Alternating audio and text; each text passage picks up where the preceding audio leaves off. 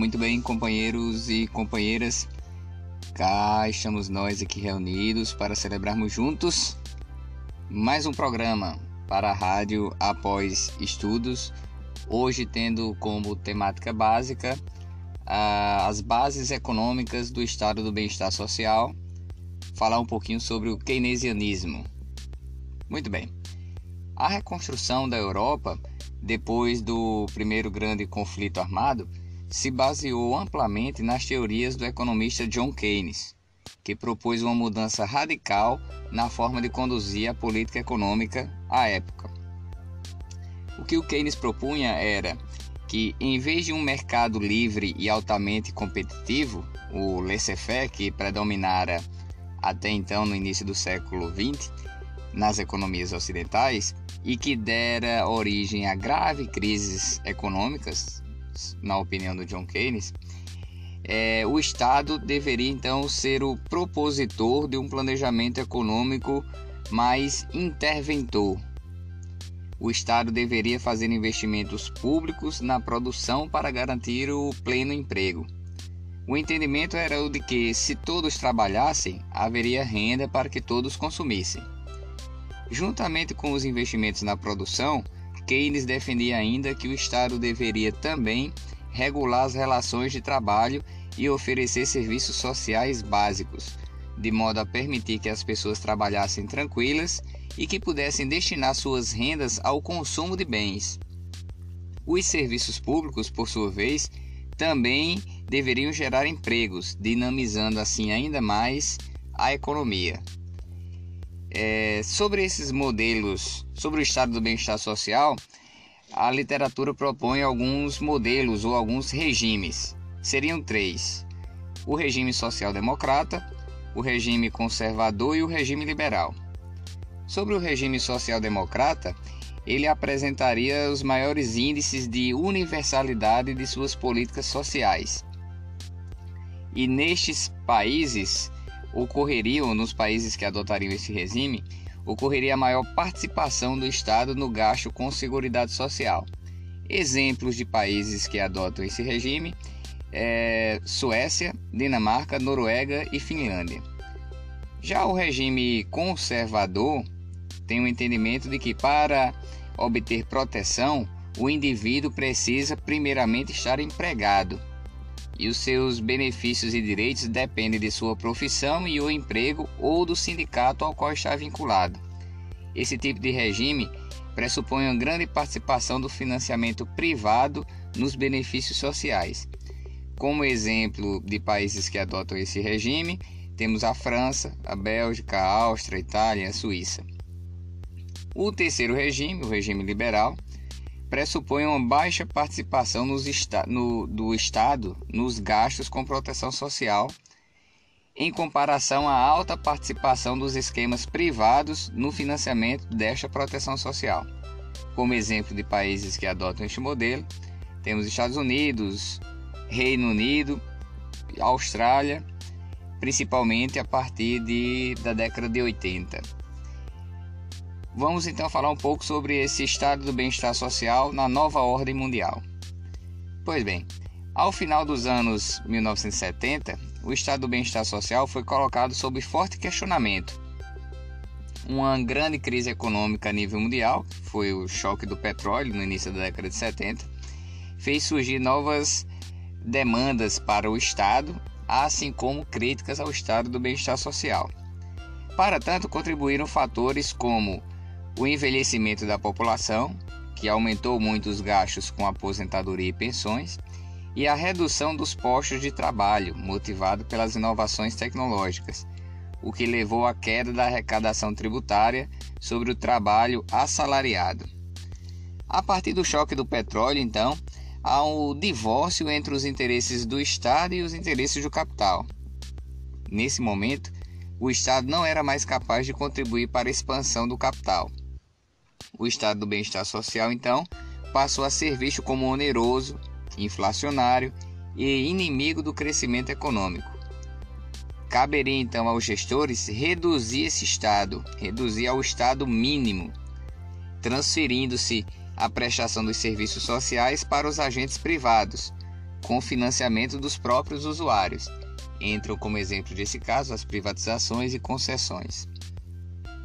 Sobre as políticas de proteção social no Brasil, dentro desse contexto do Estado do Bem-Estar Social, é possível considerar que nos primeiros 40 anos de industrialização e modernização aqui no Brasil, apenas algumas categorias de trabalhadores podiam contar com direitos básicos de proteção social, principalmente a assistência médica e a previdência social. A partir da década de 60, a proteção social garantida pelo Estado foi sendo progressivamente ampliada, o que se refletiu também no maior comprometimento do orçamento público com os serviços e benefícios sociais.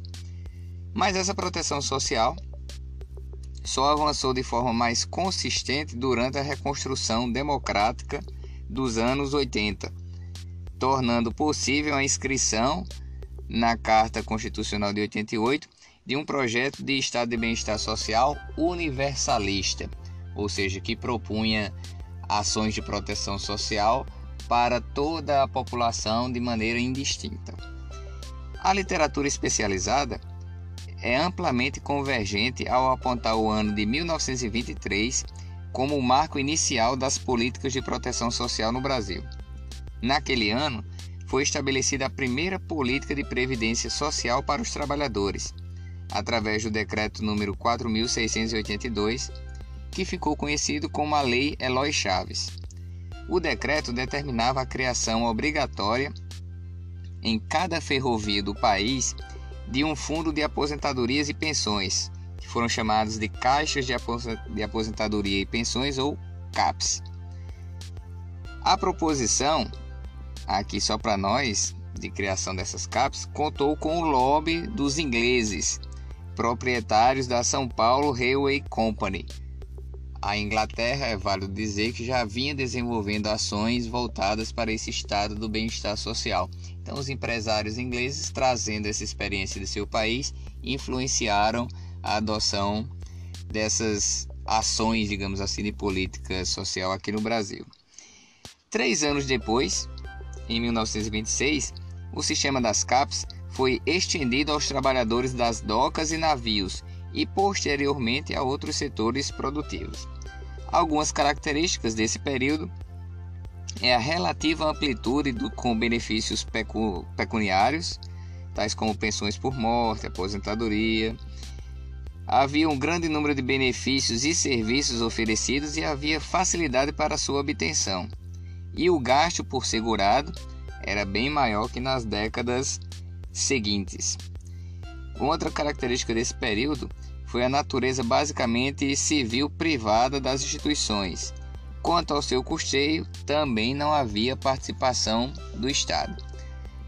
Pois bem, essa foi a primeira fase da proteção social no Brasil. A segunda fase ocorreu na era Vargas.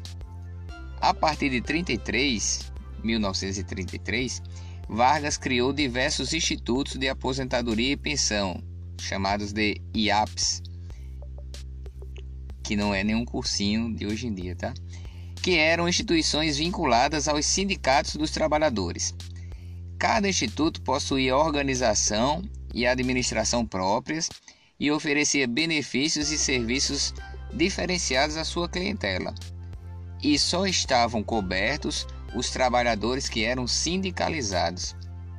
Além disso, a composição da cesta de benefícios de cada IAP estava associada ao poder de pressão de cada categoria e de seu sindicato junto ao Ministério do Trabalho. Isso resultou num sistema de proteção social muito heterogêneo e estratificado, que acabou impactando negativamente na estrutura social e reforçando a desigualdade em seu interior.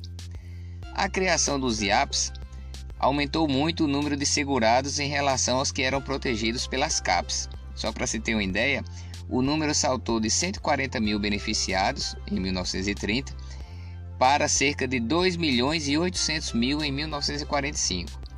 Apesar disso, os gastos por segurado decresceram muito, em contraste com o período anterior. E só em 1960 que esse quadro começou a se alterar. Esse quadro começou a se alterar quando da aprovação da Lei Orgânica da Previdência Social, que após tramitar por 14 anos, estabeleceu a homogeneização dos planos de contribuição e de benefícios entre os diversos institutos. Então foi estabelecida essa padronização apenas em 1960. Em 66, os diversos institutos são unificados no Instituto Nacional de Previdência Social, o INPS. No INPS, a representação dos trabalhadores e dos empregados no conselho gestor foi extremamente reduzida, e a hegemonia no novo Conselho da Previdência passou a ser exercida pelos representantes do governo militar.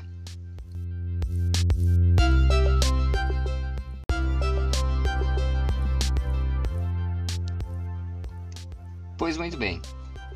Para falar um pouco mais sobre a política social após a redemocratização e falar um pouco sobre a Constituição Cidadã, nós voltaremos em breve com mais um episódio para a Rádio Após Estudos. Por hoje, ou por hora, era só.